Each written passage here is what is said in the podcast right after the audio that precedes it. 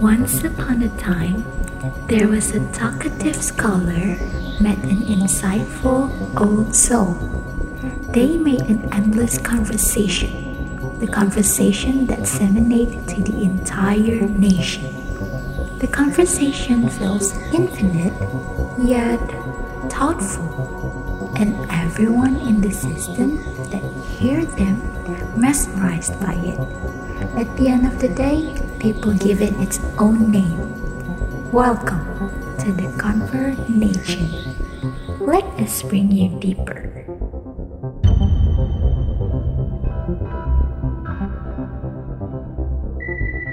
Halo, selamat datang di Conversation Podcast. Di sini kita akan bahas tentang dunia kreatif yaitu film, musik, animasi, dan fotografi. Perkenalkan, gua Fahrul Hidayat Prabowo sebagai host di Conversation Podcast. Untuk episode pertama, ini kita akan membahas tentang dunia perfilman dengan topik kondisi filmmaker di masa pandemi.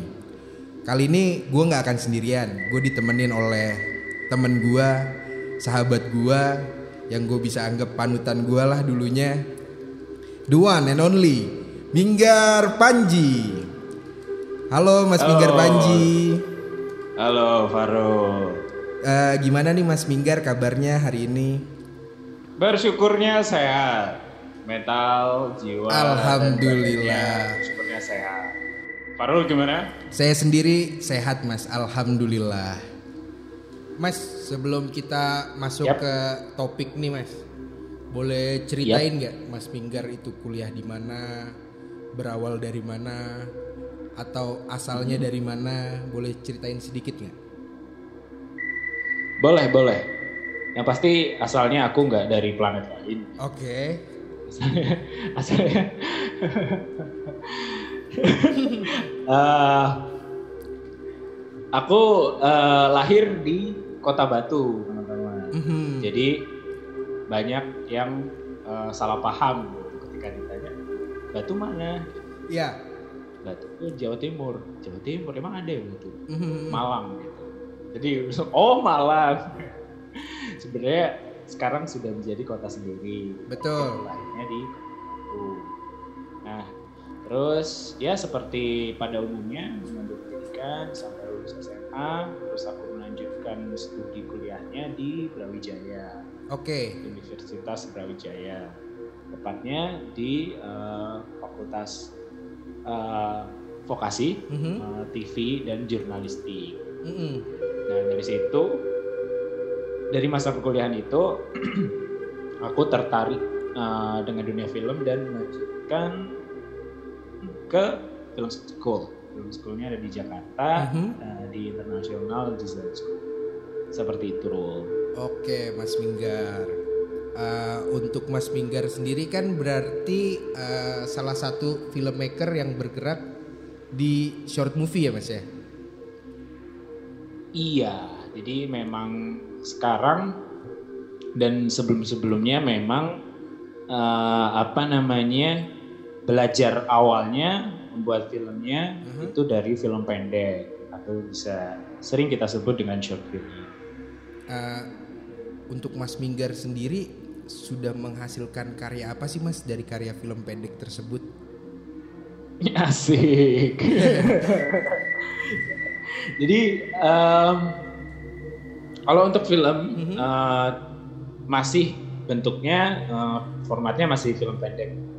Jadi eh, apa namanya? Em, masih merintis untuk ke depannya bisa bertemu di industri film layar lebar. Betul. Seperti itu. Nah, kalau untuk eh, film pendek Mhm. eh, yang pernah atau yang sudah aku buat itu berjalan ketika kuliah dan setelah kuliah baru kemarin lulus di International Design School. Oke.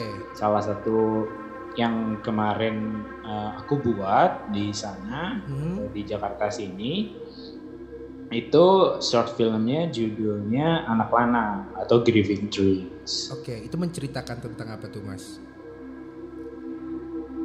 Grieving Dreams ini menceritakan tentang seorang anak laki-laki penari, Bro. tapi dia mendapat apa ya istilahnya penolakan dari bapaknya sendiri seperti itu.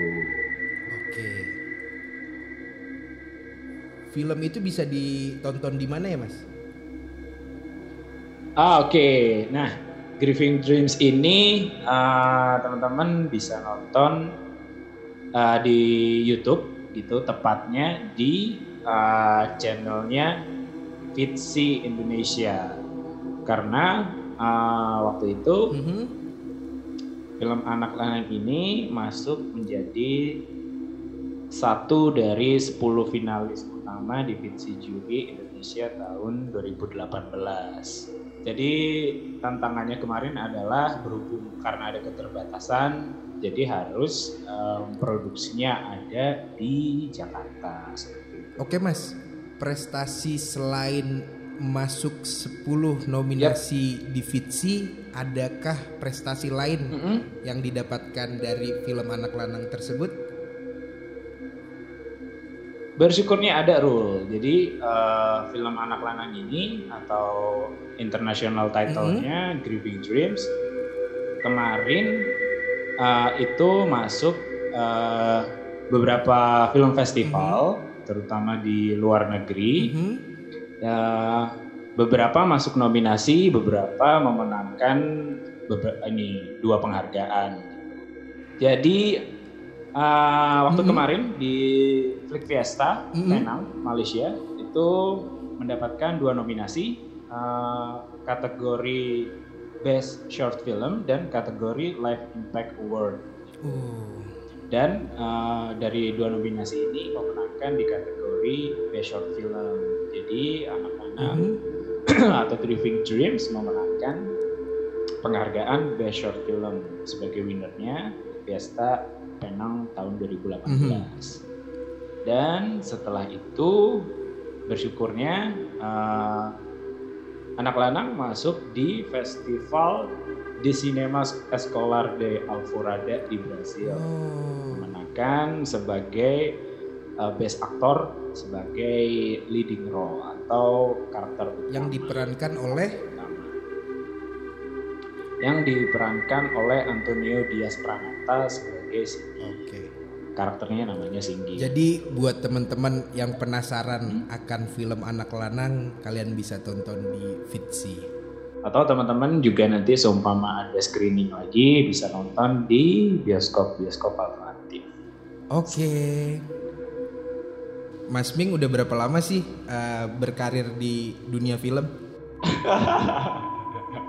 Oke, sebenarnya kalau dibilang berkarir Mhm. eh, masih merintis karena sekarang bergelutnya masih di em, industrinya film pendek. Oke, berarti di industri film pendek itu Mas masih independen ya? Ya, betul. Bener tuh ya? Sekarang sedang menuju ke industri film yang sebenarnya. Mas Minggar sendiri apa yang menyebabkan Mas Ming tuh sebenarnya milih film gitu? Kenapa milih berkarir di film? Kenapa nggak yang lain? Kenapa berkarir di film? Mm-mm. Sejarahnya begini. Gimana tuh? Sebenarnya baru pertama tahu film? Mm-mm. Eh, itu waktu aku kuliah di Brawijaya Malang. Tepatnya di sana eh, aku masuknya di Fakultas TV sama jurnalistik. Dari situ kenal lah sama yang namanya media audiovisual. Akhirnya eh, karena ilmu dasarnya kan jurnalistik. Mm-mm. Habis itu akhirnya eh, ini Ro Gimana? dikasih tahu sama temen satu film pendek. Oke. Waktu itu aksesnya pakai YouTube ya. Iya, pakai belum YouTube. Akses yang bioskop gitu. Belum akses bioskop dan Netflix gitu ya Mas ya? Belum ada. Belum ada. Oke, siap. Mm-mm. Jadi pas waktu itu eh, pertama kali lihat filmnya Christopher Nolan, film Mhm. pendeknya, judulnya itu Doodlebug. Hmm. Itu sekitar durasinya sekitar lima menit dan kalau nggak salah itu film pendek tahun 97 kalau nggak salah. Ya, 97.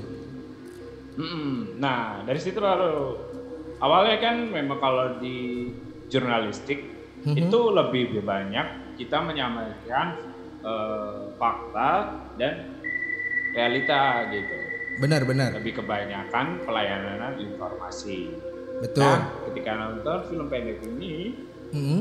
aku akhirnya kayak, oh bisa juga ya bercerita itu jadi satu media di media visual gitu. Berarti itu juga jadi salah satu alasan Mas Minggar sendiri ya menyukai film Kenapa bisa suka dengan sama film? Iya. Nah, tadi kan aku eh, berawalnya tahu film pendeknya dulu dari Christopher Nolan. Iya, dari Christopher Dan Nolan. Dari situ, mm, dari situ aku akhirnya, oh seperti ini ya ternyata informasi itu bisa disampaikan dalam bentuk storytelling. Dari Betul. situ aku mulailah gimana sih eh, apa namanya medianya apa aja. Dari situ aku nyari-nyari, eh ketemu sama yang namanya film panjang, Oke. sama film-film di bioskop atau sinema. Gitu. Dari situ aku mulai mulai rajin ke bioskop Mm-mm.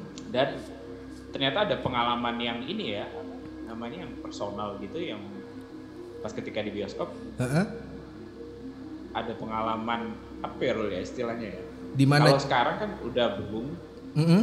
eh, akunya udah udah udah banyak bersyukurnya udah banyak tahu tentang film Mm-mm. akhirnya ada sebuah pengalaman yang bisa dibilang itu sinematik gitu pengalaman sinematik gitu Oke. Jadi, kayak kita nonton film itu ada pengalaman yang nggak kita dapetin waktu kita nikmatin media seni yang lain gitu. Kalau boleh kalau boleh tahu tuh Mas, Hmm? waktu pertama kali yang bikin eh, Mas Minggar tertarik dengan dan suka yang dengan namanya sinematik tadi itu film apa tuh kalau boleh tahu? Aduh malu nih sebenarnya nih. ya nggak apa-apa sih Mas. Awalnya tuh eh, kalau film Indo Mm-mm. waktu itu, nah ini lucu banget sih. bro. waktu itu tertariknya sama film eh 99 Cahaya Langit di Eropa kalau nggak salah. Oke. 99 cahaya Pertama langit di kali- Eropa ya. Yang membuat pertama Mas, kali Mas nonton. Minggar akhirnya mulai ah gue suka nih sama film ini gitu. eh sebenarnya kalau dibilang suka eh, suka cuman kayak lebih ke pengalaman nontonnya gitu loh Oke. karena kan memang apa namanya aku asalnya dari kota Batu di mana eh, apa namanya Mm-mm. bioskopnya di sana itu sebenarnya ada udah mulai di tahun 1950-an tuh udah ada di Batu Uh-uh. cuman karena waktu itu Batu kan masih belum jadi kota nih Betul. jadi adanya di Malang gitu jadi pas waktu aku kuliah baru Mm-mm. eh, apa namanya baru baru merasakan Baru sebenarnya eh, gimana environmentnya ngerasain nonton film di Nah. bioskop gitu ya. Betul betul betul nah itu tadi di eh, kalau film Indo pertama kali nonton dan ada pengalaman sinematiknya Heeh. terus kalau untuk eh, film-film Hollywood Yes. kalau nggak salah seingatku di situ aku nonton Interstellar Interstellar. Sangat-sangat ini ya nah berat itu ya tuh referensinya. iya karena karena karena memang apa ya eh, pertama kali tahu apa namanya memang pertama kali tahu sutradara memang Christopher Nolan gitu Oke. tapi sebenarnya kalau ditelusuri ditelusuri lagi Rul, Mm-mm. eh, sebenarnya ada eh, apa namanya film Indonesia yang memang dari dari dulu itu aku ini memang tahu cuman taunya bukan langsung secara pengalaman kita nonton di bioskop gitu. Berarti Taunya di nontonnya media streaming. TV waktu itu karena Oke. kecil gitu waktu kecil dulu Heeh. waktu kecil dulu lagi bantu bapak ibu eh, apa namanya jaga warung gitu di kota Batu Mm-mm. Nah, itu kan uh, ada satu film Indonesia Laskar Pelangi gitu. Tahunnya sebenarnya memang kalau dibilang bentuk dari karyanya film sebenarnya waktu kecil udah nonton Laskar Pelangi gitu. Tetapi Mhm. karena tidak nonton secara langsung di bioskop, Di bioskop ya. ah, ah, jadi belum bisa dibilang pengalamannya pengalaman sinematik gitu. Tapi sudah terbawa dengan suasana ceritanya dari Laskar Pelangi tersebut ya Mas ya? Betul betul bro. Mm-mm. Aku bersyukurnya apa ya waktu kecil eh, emang udah udah suka nonton Udah suka nonton, nonton, dan nonton film. Mm-mm. dan gimana Begitu. emang cerita-cerita yang sebenarnya Mas tonton itu simple tapi kena gitu ya Mas? Betul betul bro karena memang ya itulah gambaran eh, apa namanya penggambaran apa ya istilahnya ya sutradaranya eh, Riri Riza itu Iya. penggambarannya sangat ibarat kopi itu semua orang bisa nikmatin Betul, maupun sepahit apa pun ya Mas ya. Iya, tapi kayak eh, Pak Sutradara ini bisa apa namanya membuat sebuah karya yang bisa dinikmati segala kalangan gitu. Itu juga salah satu tantangan seperti itu. Oke Mas, Mas Ming, sebenarnya pendapatnya Mas Minggar sendiri mengenai industri film lokal nih, film kita, film Indonesia saat ini apa sih Mas? Ah, kalau dari ini dari pengalaman Mm-mm. pengalaman pribadi ini loh.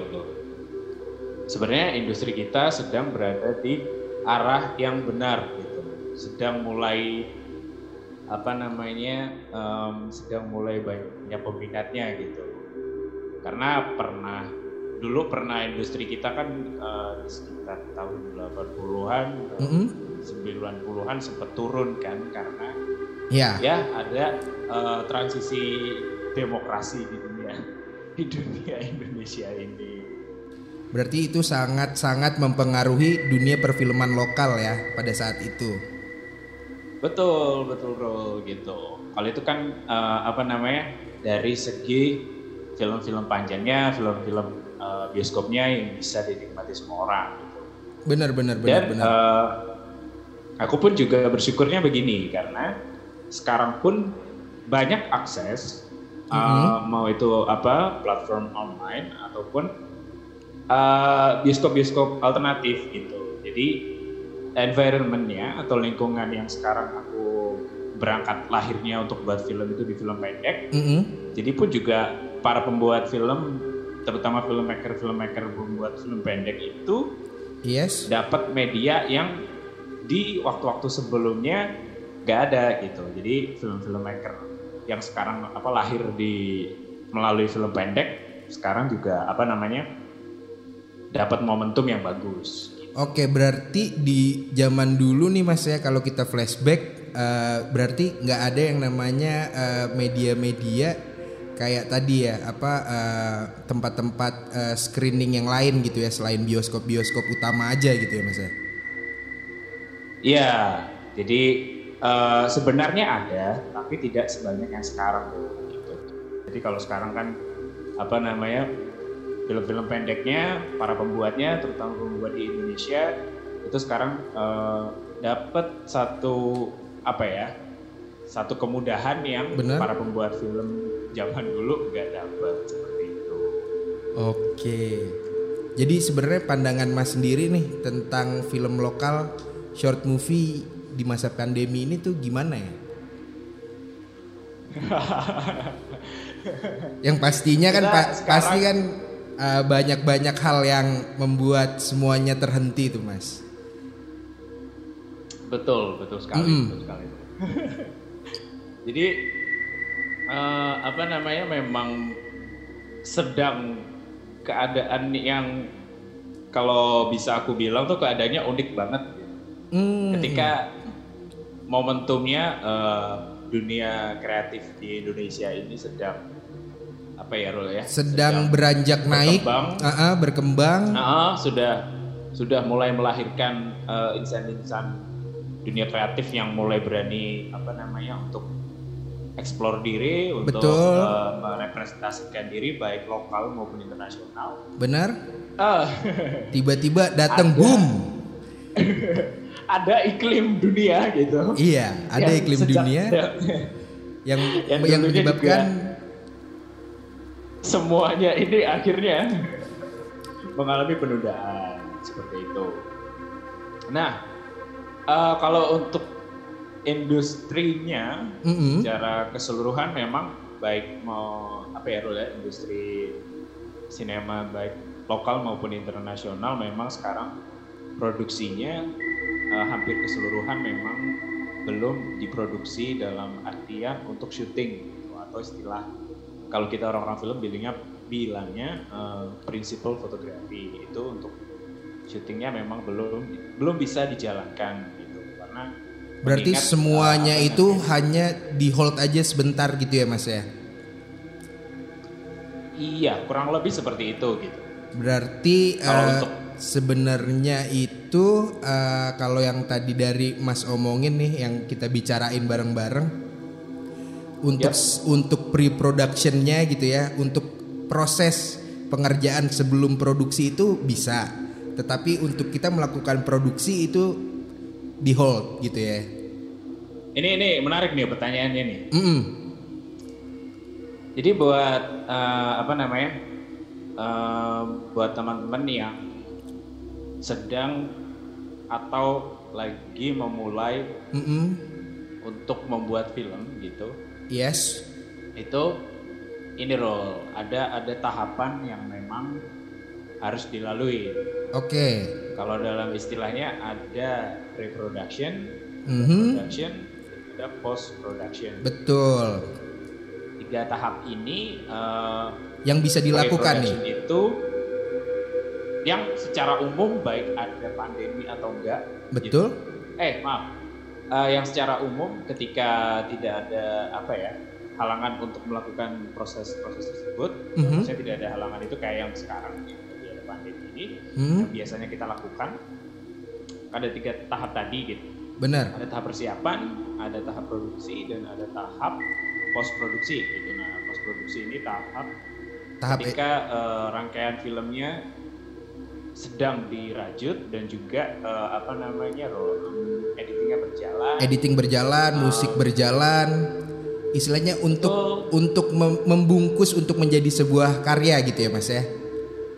iya proses apa ya istilahnya ya eh, penyelesaian akhir dari filmnya gitu. Mm-mm. walaupun sebenarnya belum belum eh, sampai tahap akhir banget gitu karena setelah tiga tahap ini ada satu eh maaf ada sekitar tiga tahap lagi Oke, ada tahap eh, apa namanya distribusi, distribusi, eksibisi, eksibisi, sama promosi.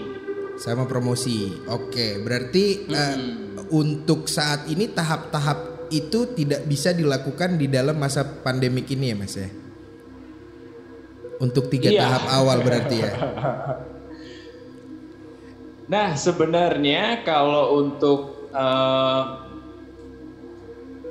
pembuatan film sebenarnya Mhm. memasuki tahap apa ya ya tahap pre-production itu masih belum memungkinkan gitu apalagi untuk tahap produksi apa Saya Tahap untuk produksi, tahap selanjutnya syuting. produksi dan post produksi ya. Mm-mm. Nah, Mhm. sebenarnya yang begini, eh, yang tidak bisa dilakukan sekarang adalah eh, kita belum bisa untuk syuting eh, Mhm. prinsipal fotografi secara langsung gitu. Oh, Apalagi eh, untuk yang apa namanya seperti aku ini yang memang bergeraknya di film pendek yang mhm. beru ini role selalu eh, apa namanya memang kita memiliki eh, dana yang terbatas gitu benar benar. otomatis kan Otomatis tuh mas. yang ke-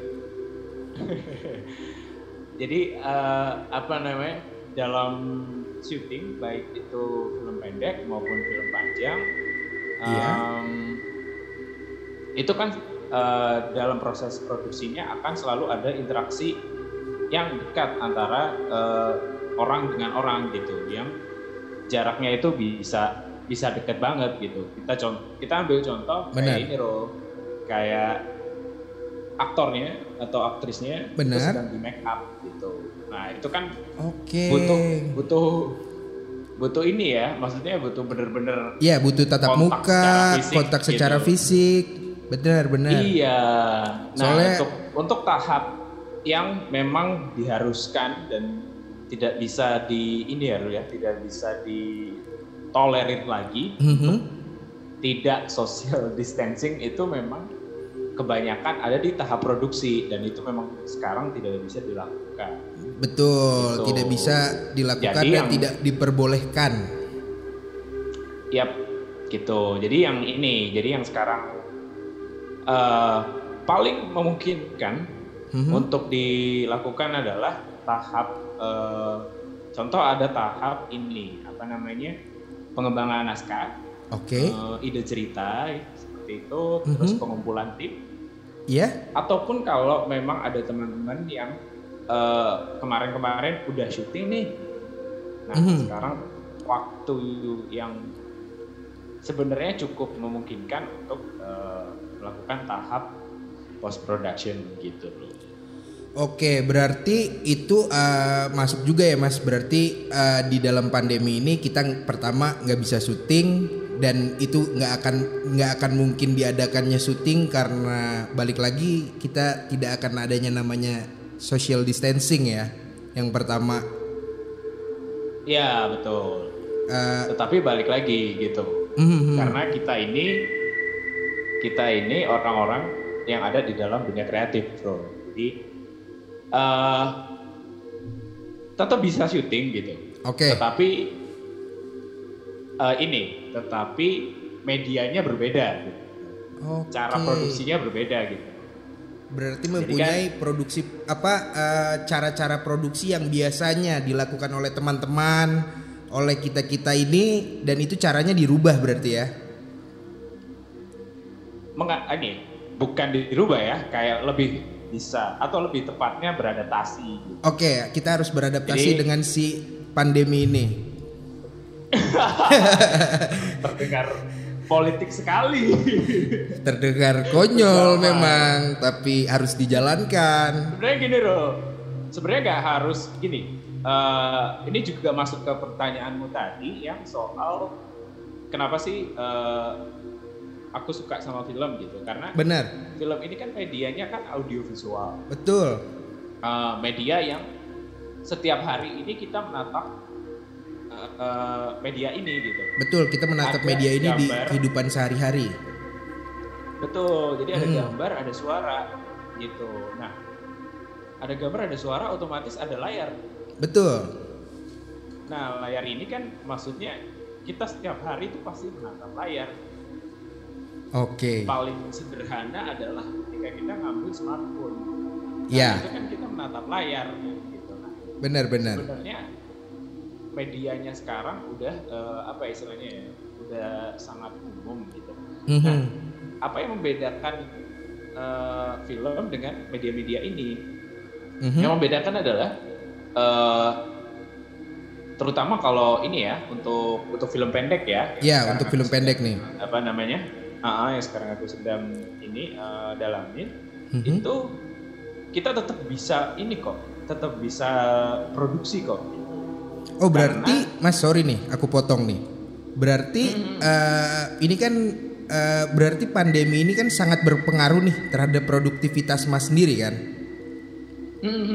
Berarti itu tidak menutupnya kemungkinan teman-teman kita yang ada di sini yang mendengarkan semuanya bahwa produktivitas itu sebenarnya tetap bisa jalan ya. Masih masih bisa jalan. Oke. Karena begini, eh, apa sih yang membedakan eh, Mhm. yang aku sebut tadi, media apa? Bukan membedakan ya, apa yang sebenarnya film ini spesifik untuk media-media yang udah kita lihat secara umum setiap hari kita lihat. gitu. Mhm, mhm. Nah, yang eh, membuat film spesifik adalah film ini punya cerita. gitu. Film ini punya karakter untuk diceritakan dalam bentuk eh, audio dan visual gitu. Oke. Nah. Jadi karena eh, apa ya Rul ya? Film kan eh, pertama kali muncul itu dari Lumley Brothers yang awalnya sebuah gambar fotografi gitu. Mhm. Eh, gambar bergerak akhirnya jadi motion picture Yes. lama kelamaan eh, apa namanya berkembang berkembang lagi Eh, Mhm. film mulai menjadi media untuk storytelling Nah, Ah, storytelling ini itu lagi apa namanya eh, seperti yang aku sebutkan tadi bahwa kita nggak bukan nggak ini ya bukan nggak terbatas ya kita Iya. tetap bisa produktif tetap bisa kreatif melalui media audiovisual gitu bagaimanapun kondisinya contoh contoh. kalau teman-teman kemarin eh, pernah nonton atau yang belum nonton itu ada film yang namanya Searching. Oke.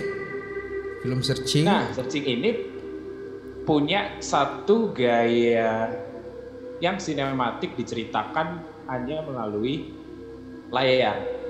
Tetap bercerita gitu. Iya. Eh, walaupun memang produksinya memang ada apa namanya ada kontak fisik di situ. Oke. Tetapi eh, kalau kita apa namanya kita teliti lagi, sebenarnya mereka bercerita apa namanya eh, keseluruhan adegan, hampir keseluruhan adegan film sekitar 70 banding 30 persen, Oke. 70-nya itu semuanya kita melihatnya eh, aktivitas si karakter kita ini ada di layar komputer gitu melalui video call. Oh, berarti eh, syuting sendiri itu bisa dilakukan secara online ya, Mas? Bisa gitu. Karena kita Oke. ya smartphone yang kita gunakan sekarang kan ada kameranya gitu. Ah, Dan ah. kamera kan menangkap gambar bergerak kan. Mm-mm. Jadi bisa eh, apa namanya bisa diterapkan yang namanya kita bikin cerita seumpama eh, kalau seumpama ada ada sebuah cerita nih gitu. Mm-mm, Contoh nih gitu. Eh, ini ada satu pasangan gitu Iya. yang lagi video call karena karantina gitu jadi nggak bisa ketemu kan Ah, ah, ah, ah. terus akhirnya akhirnya mereka berantem lah gitu kita ceritakan lewat apa namanya masing-masing lewat di video call gitu. Oke.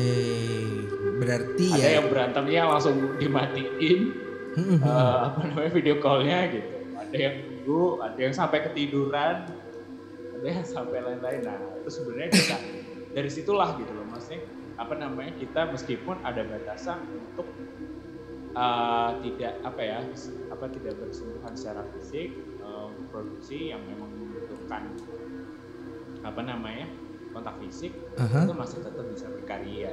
Gitu, melalui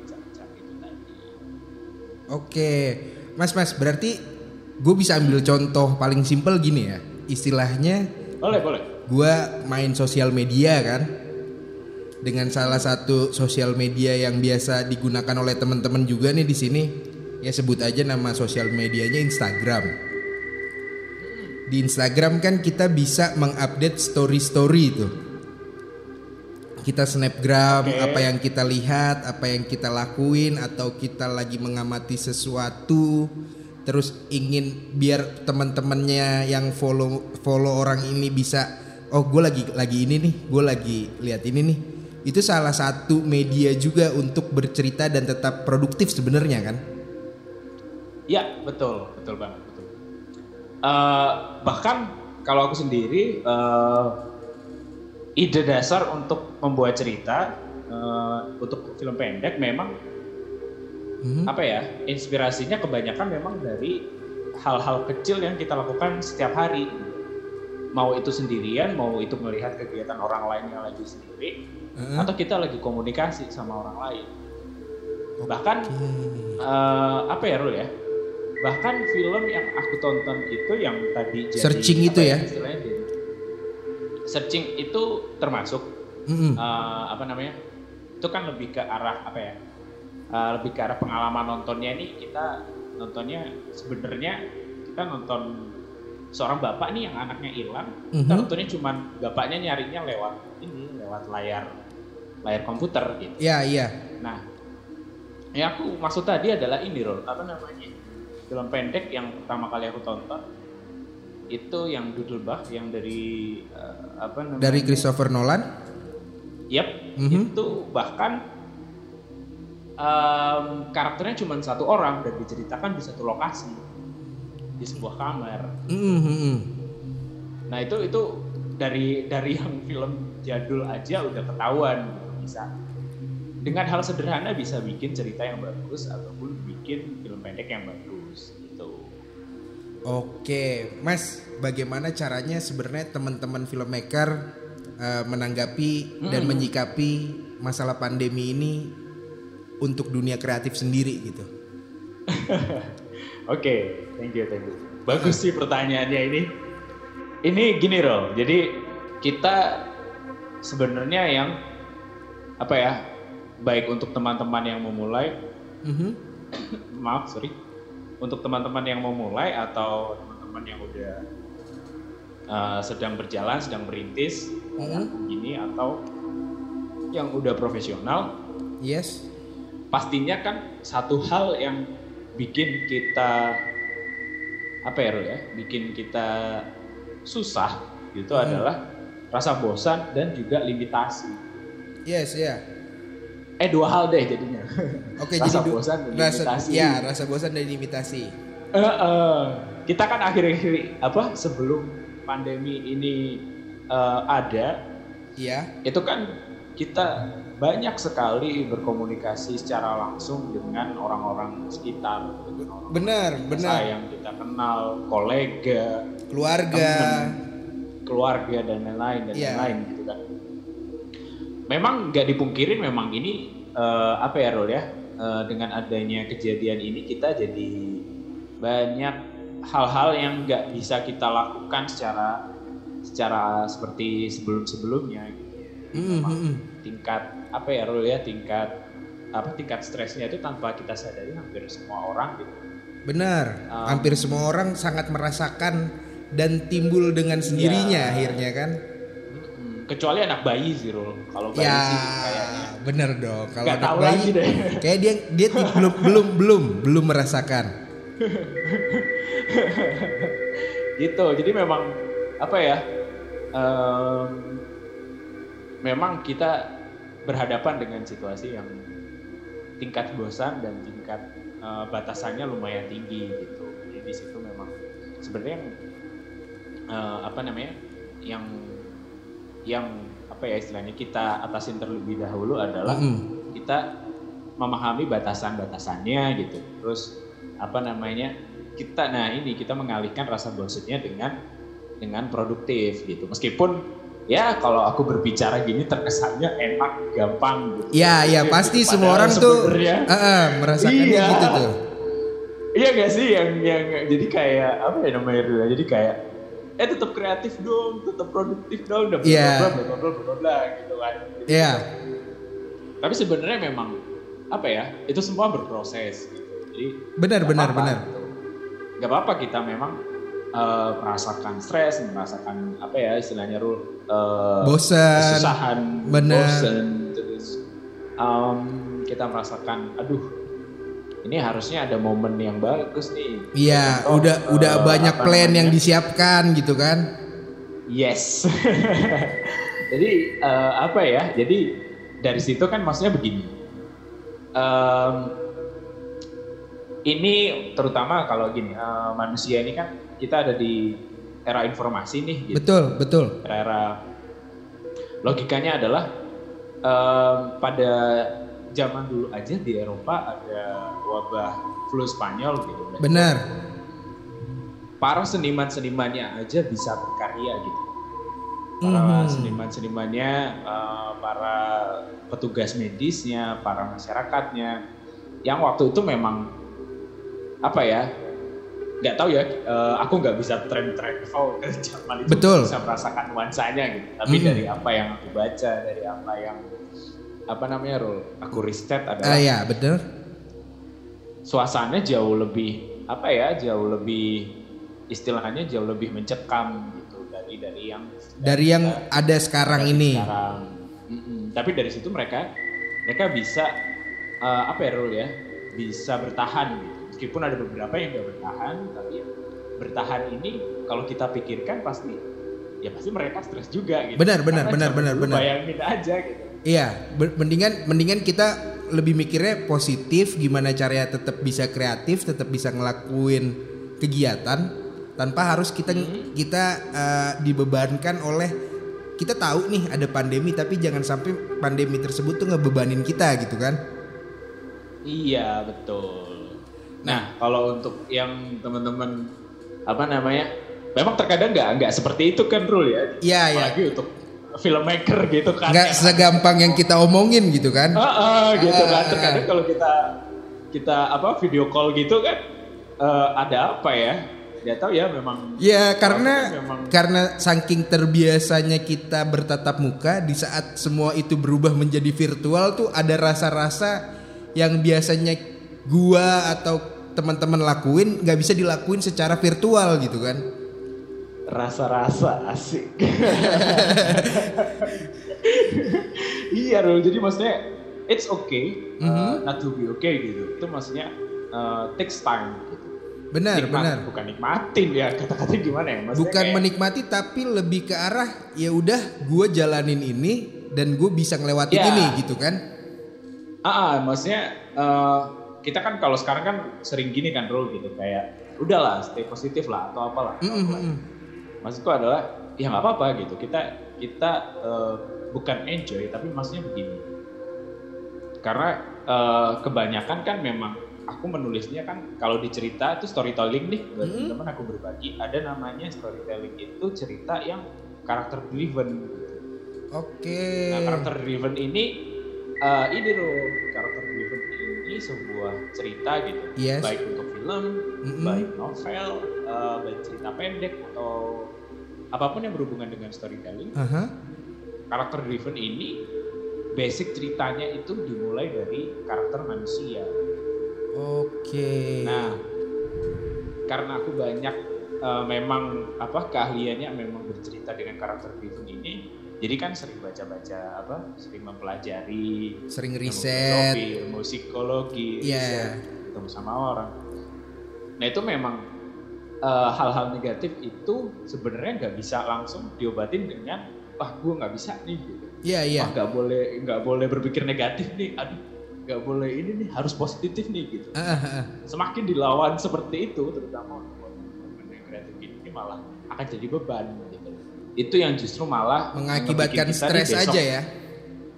Ah, ah. jadi besok bangun, alah ini juga masih pandemi bangun lagi. Ah besok juga masih pandemi juga beres-beres gitu. Jadi maksudnya kasih waktu untuk, em, oke sekarang nih boleh lah ini eh, apa ya full-fullan bikin negatif. Kita kasih waktu sejam aja gitu. Kita emosi kita ditaruh di eh, satu jam ini gitu atau di durasi waktu yang udah kita tentuin. Oke. Nah setelah itu apa? Kita belajar buat oke. Pertanyaannya tadi, aduh ada pandemi nggak bisa gini, nggak bisa gitu, nggak bisa gitu, nggak bisa ini dan lain-lain gitu. Mm-mm. Nah akhirnya Kita harus adaptasi dengan hal itu. namanya? Betul adaptasinya dengan ya sudah itu keadaan gitu. Lalu apa yang bisa aku lakukan? Ben- Apa yang aku bisa lakukan kalau kita ini sebagai eh, karena bergeraknya di dunia kreatif, apa yang bisa dilakukan? Yang pertama pasti bertahan hidup dulu lah ya. Pasti mas. Bertahan hidup itu penting. Nah itu Ini ada pertanyaan menarik sih sebenarnya. Sebenarnya gimana tuh? sebaiknya, sebaiknya Mm-mm. syuting itu tetap ada atau enggak sih di pandemi ini? Shooting ya? Mm-mm. Ini syuting yang maksudnya gini, eh, yang ini apa namanya? Yang langsung, Yang tatap langsung. muka, langsung, memang- kontak langsung, bertemu langsung, Mm-mm. mm-mm, di satu set bersamaan. Untuk masa sekarang ya, Yes. Untuk masa pandemi. kalau menurutku eh, lebih bijak tidak, Rul. Kenapa Karena tidak? Begini. Karena begini, Rul. Jadi Gimana tuh? eh, kan seperti di awal tadi, Iya. eh, apa namanya? Mau sebenarnya mau momentum eh, dunia film kita, baik eh, film um, apa namanya ditayangkan di layar lebar atau film pendek Mm-mm. ditayangkan di sinema-sinema atau bioskop-bioskop alternatif, Mhm. itu kan krunya itu beragam. Betul, betul. belum belum ada eh, apa namanya belum ada sistem yang atau mungkin sedang sistemnya sudah dijalankan gitu ya Sedang dibuat nih ya. Mm-mm, bisa jadi udah dibuat eh, Mhm. apa namanya eh, udah udah berjalan gitu tapi belum belum menyeluruh Benar, benar. Belum sempurna gitu. Itu kan uh, apa namanya uh, tidak seperti yang uh, di daerah atau di luar negeri yang memang sudah melakukan produksi film uh, sejak lama gitu. Terutama kalau kemarin uh, aku di bergerak di film pendek, mm -hmm. banyak teman-teman uh, itu yang memang krunya itu ini role uh, terutama bukan dari dunia apa ya bukan pendidiknya bukan pendidikannya memang di sekolah film gitu jadi ada yang memang dari seumpama dari apa ya dari major dari lain, major lain tetapi jurusan. punya interest di dunia film ya mas ya Mm-mm, ada juga yang teman-teman lain terutama uh, kalau di aku di teman-teman di film pendek di teman-teman komunitas pembuat film mm-hmm.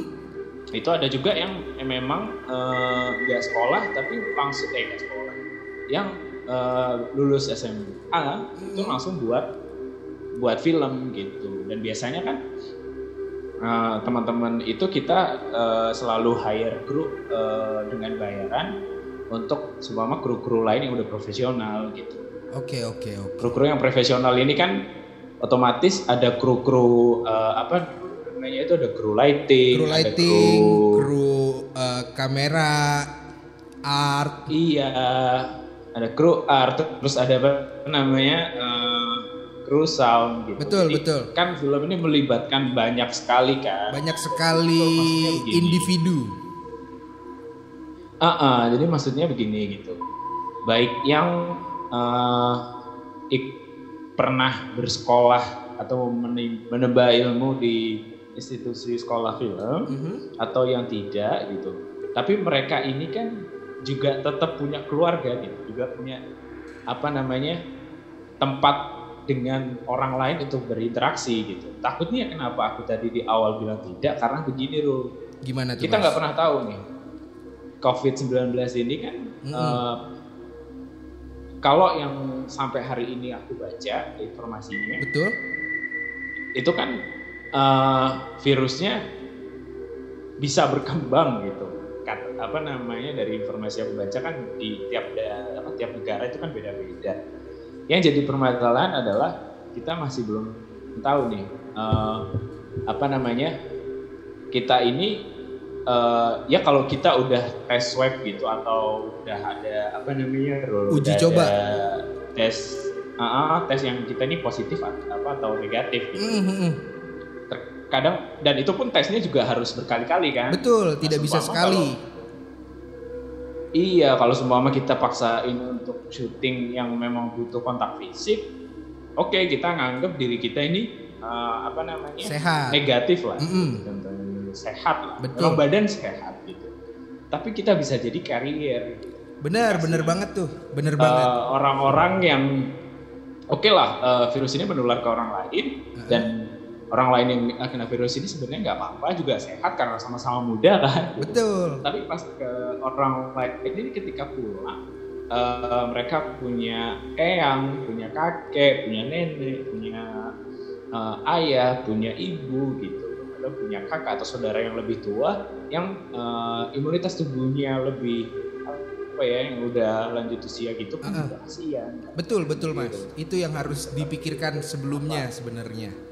Iya, kenapa memang kontak fisik ini memang uh, apa ya istilahnya ya belum diperbolehkan sampai hari ini gitu karena memang ya itu tadi kru untuk ini aja logikanya untuk film pendek aja bisa banyak. Benar, bisa benar. sekitar 20-30 orang.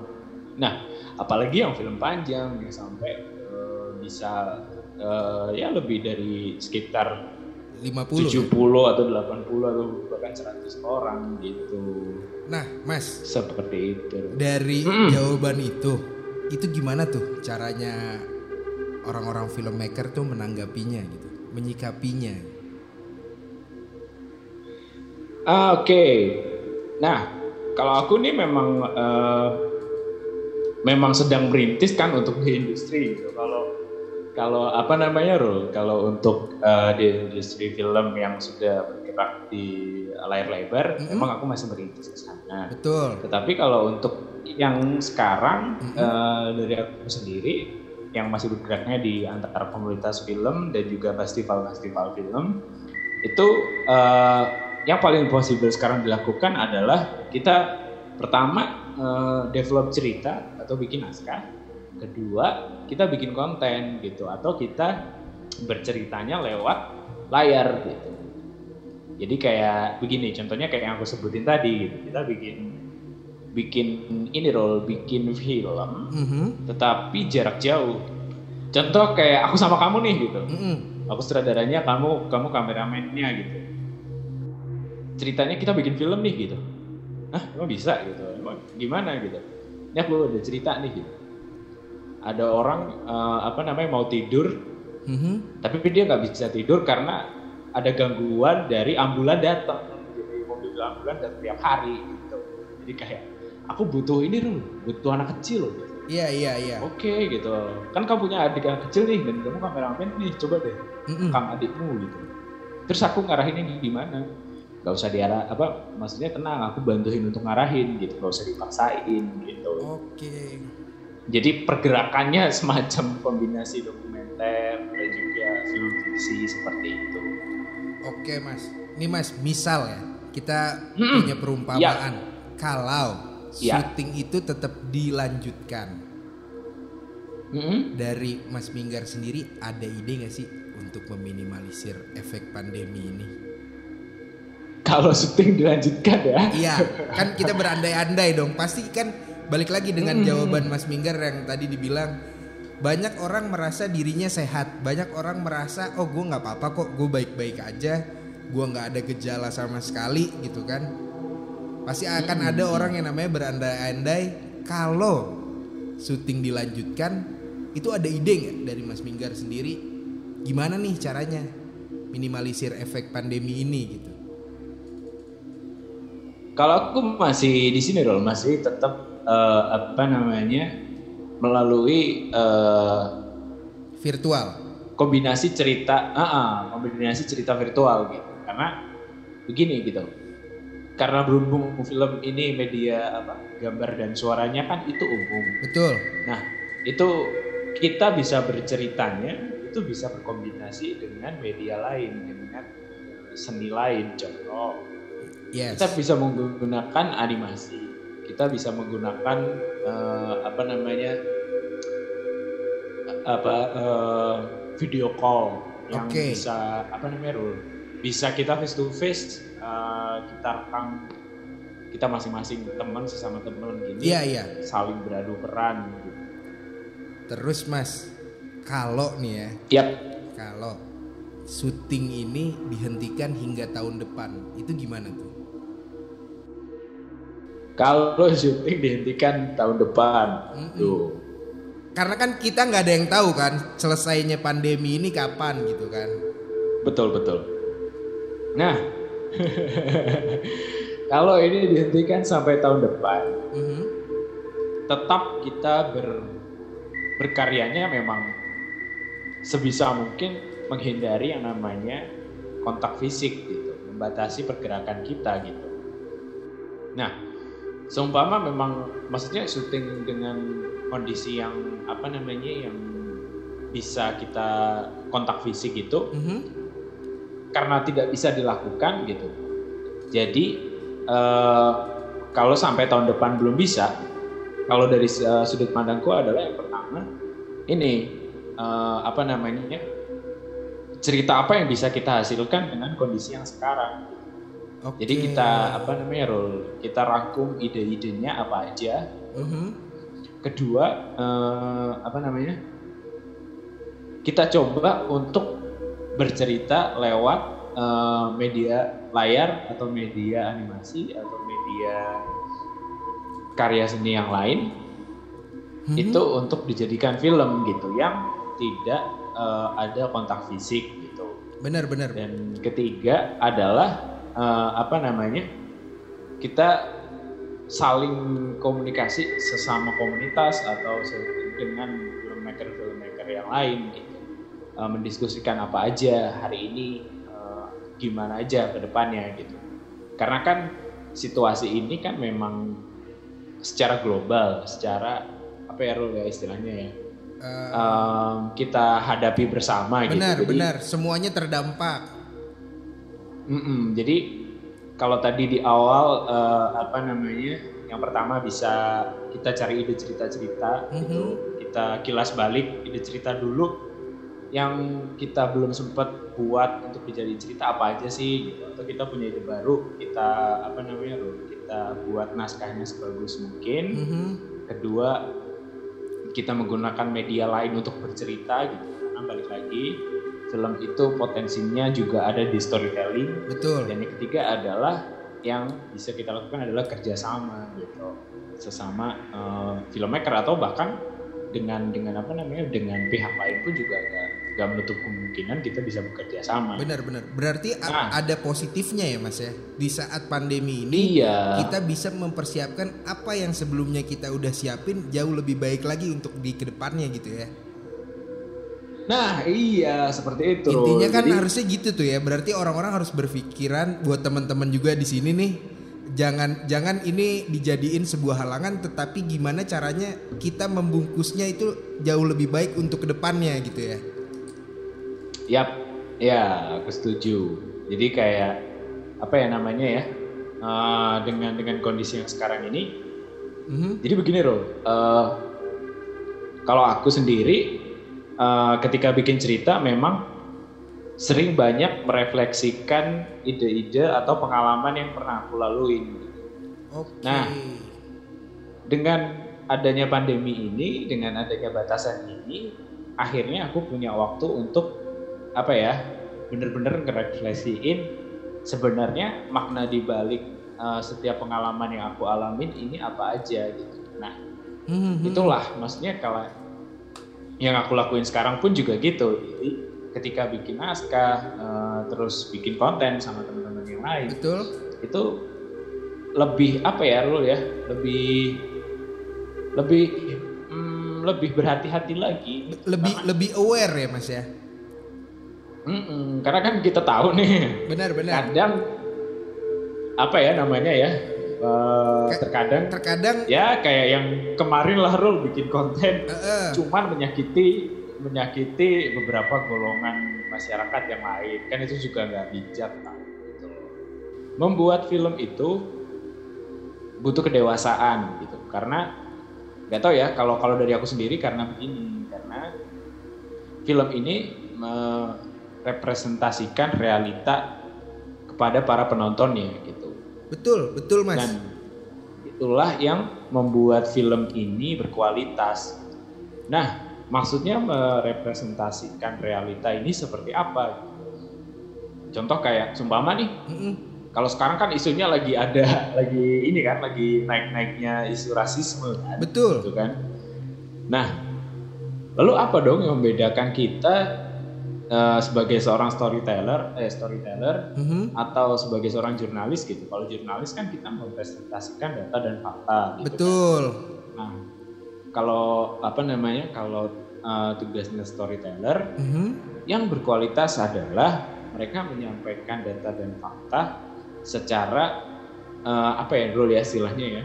Bisa dibilang berimbang gitu, bisa dibilang punya satu sudut pandang yang uh, data-data atau fakta-fakta yang kita lihat di media kita sekarang, Mhm. yang informasi masuk ke kita ini berbeda gitu. Jadi kita punya satu sudut pandang, yang sudut pandang ini tidak memihak ke mana pun, tapi menyampaikannya dengan menghibur seperti itu.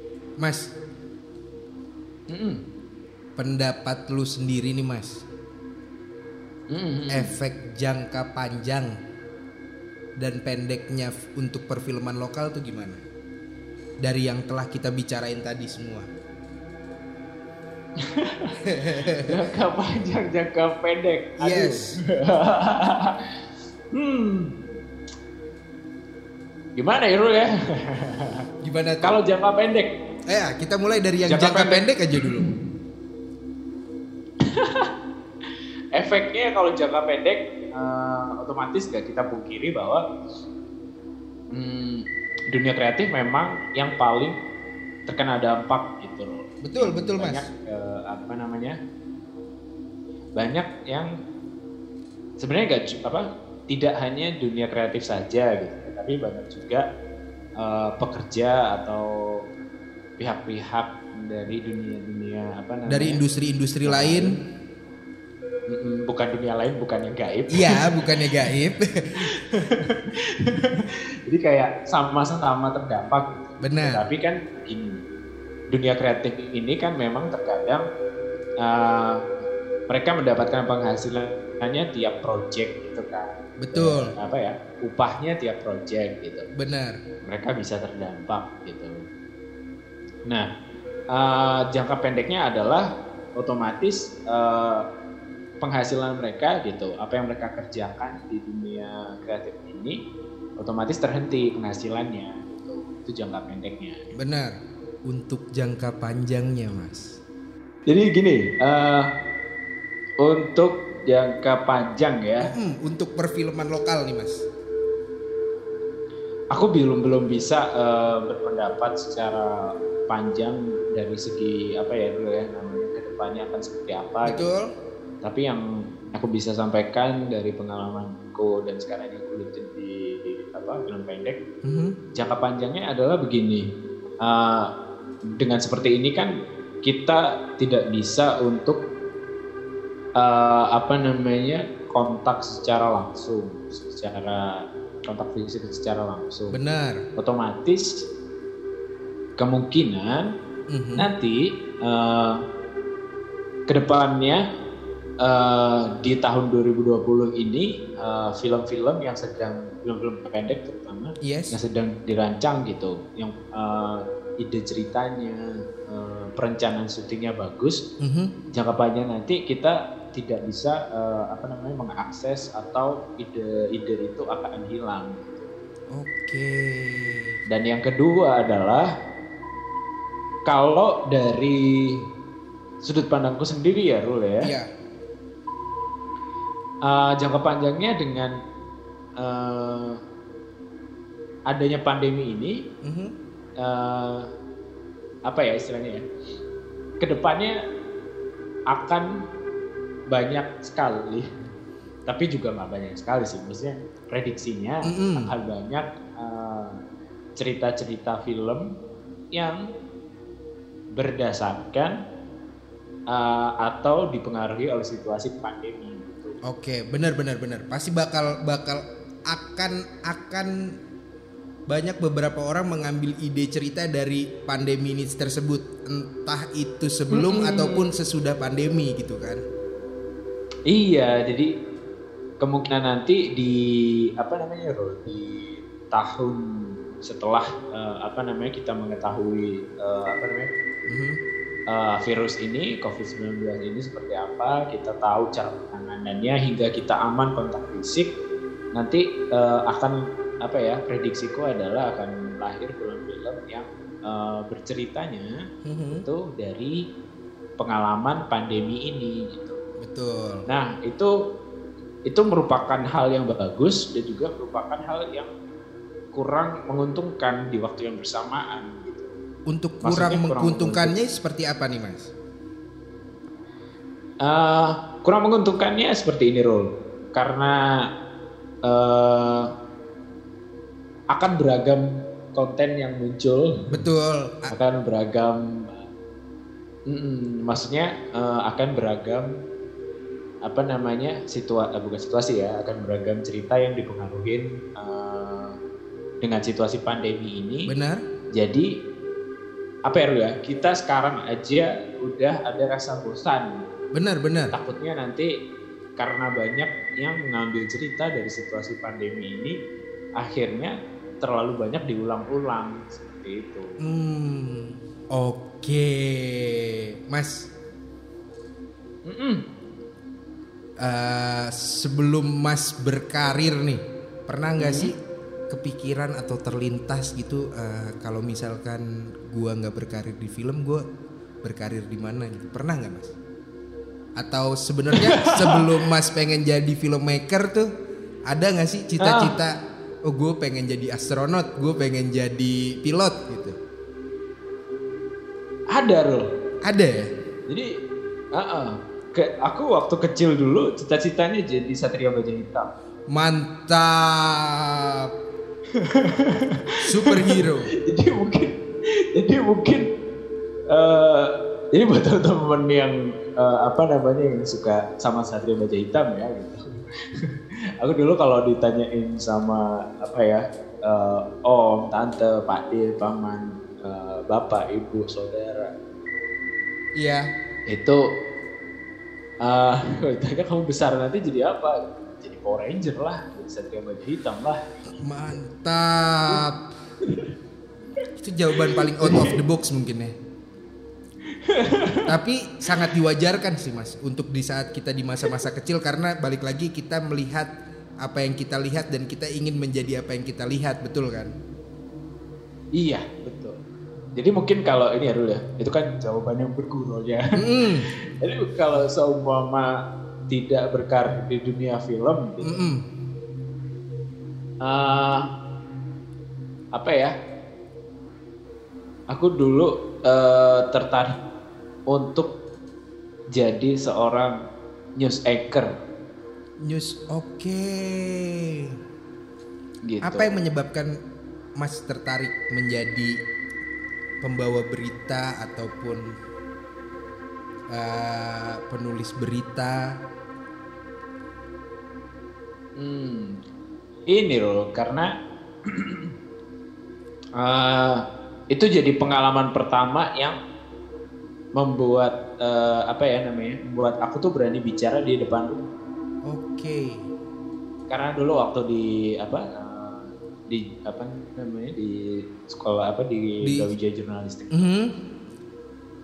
itu uh, waktu itu karena waktu pertama kali masuk ini ya masuk semester awal semester satu kuliah yes itu tuh memang ada uh, ada satu mata kuliah tuh aku banget tuh olah suara dan dasar acting jadi kita nggak tahu apa-apa pertama kali masuk. Oke okay, uh, eh, sesuai absen masing-masing maju ya ke depan. Hmm. coba presentasiin berita ini. Itu tuh pengalaman yang menurutku apa ya awalnya takut banget gitu. Karena apa ya uh, pertama kali masuk kuliah belum akrab sama teman-teman gitu. Betul, belum tahu suasananya Baru seperti banget, apa. Gitu.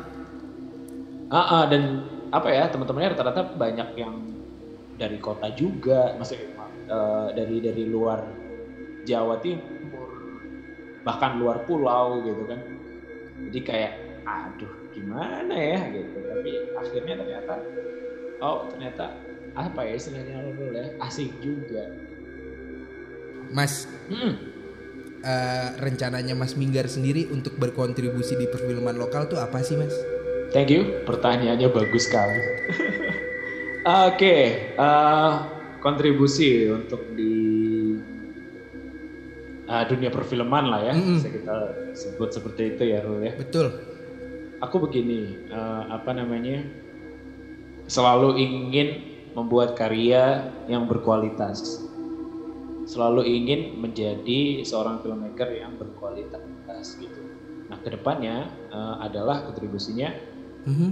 bisa membawa sebuah uh, karya yang tidak hanya di lokal, tapi bisa juga di interlokal, di, di internasional sorry, di, di internasional gitu. Di dan itu apa namanya role yang sedang aku gelutin sekarang, hmm. yang sedang masih aku juga dalamin sekarang kan di penyutradaraan dan di penulisan. Hmm. Yang jadi semakin semakin hari, semakin aku dalamin, semakin banyak hal hmm. yang belum aku tahu. Oke. Okay. Ke depannya aku pengen jadi dan pengen bisa berkontribusi untuk dunia perfilman ini jadi seorang sineas mm-hmm. yang mindful menjadi seorang sineas yang berkarya berkualitas dan juga apa ya punya tanggung jawab untuk membuat cerita yang ceritanya ini bersyukur sekali kalau bisa menginspirasi orang mm-hmm. uh, ataupun bisa bermanfaat buat uh, teman-teman yang lain Uh sangat mulia berarti ya mas ya niatnya dari awal. Semoga ya sebenarnya dibilang mulia itu tanggapan dari teman-teman aja gitu, mm. tanggapan dari Farul aja gitu. Kalau ini uh, apa ya? Uh, aku aja sebagai pribadi yang karena memang apa ya Rul ya bergeraknya ber- bergeraknya memang dari apa ya dari yang nol banget Betul. nggak tahu sama sekali gitu yang eh, belajarnya benar-benar learning by doing gitu Yes. Nah, itu bersyukurnya karena seperti itu akhirnya banyak eh, pelajaran-pelajaran hidup yang didapatkan. Gitu. Oke. Dan mungkin kalau goalsnya untuk ke depannya gitu ya. Betul, goals untuk Ini ke depannya loh. nih mas. Mm-mm, jadi aku pengen jadi seorang filmmaker atau storyteller Mhm. yang karyanya ini bisa dinikmati, bersyukurnya bisa di, untuk bisa dinikmati Mhm. semua kalangan gitu. Tapi tidak mengenyampingkan kualitas. Amin mas. Semoga semua mimpi dan keinginan yang Mas Minggar inginkan semuanya dapat tercapai dengan baik. Amin, terima kasih sekali. Teman-teman Wanderer, terima kasih telah mendengarkan kita. Gua Farul Hidayat Prabowo pamit. Terima kasih Mas Minggar Panji untuk Sama-sama, terima kasih juga untuk waktunya. Jangan lupa add IG dan Twitter kita di Conversation. Nantikan podcast kita selanjutnya dengan narasumber yang tidak kalah menarik.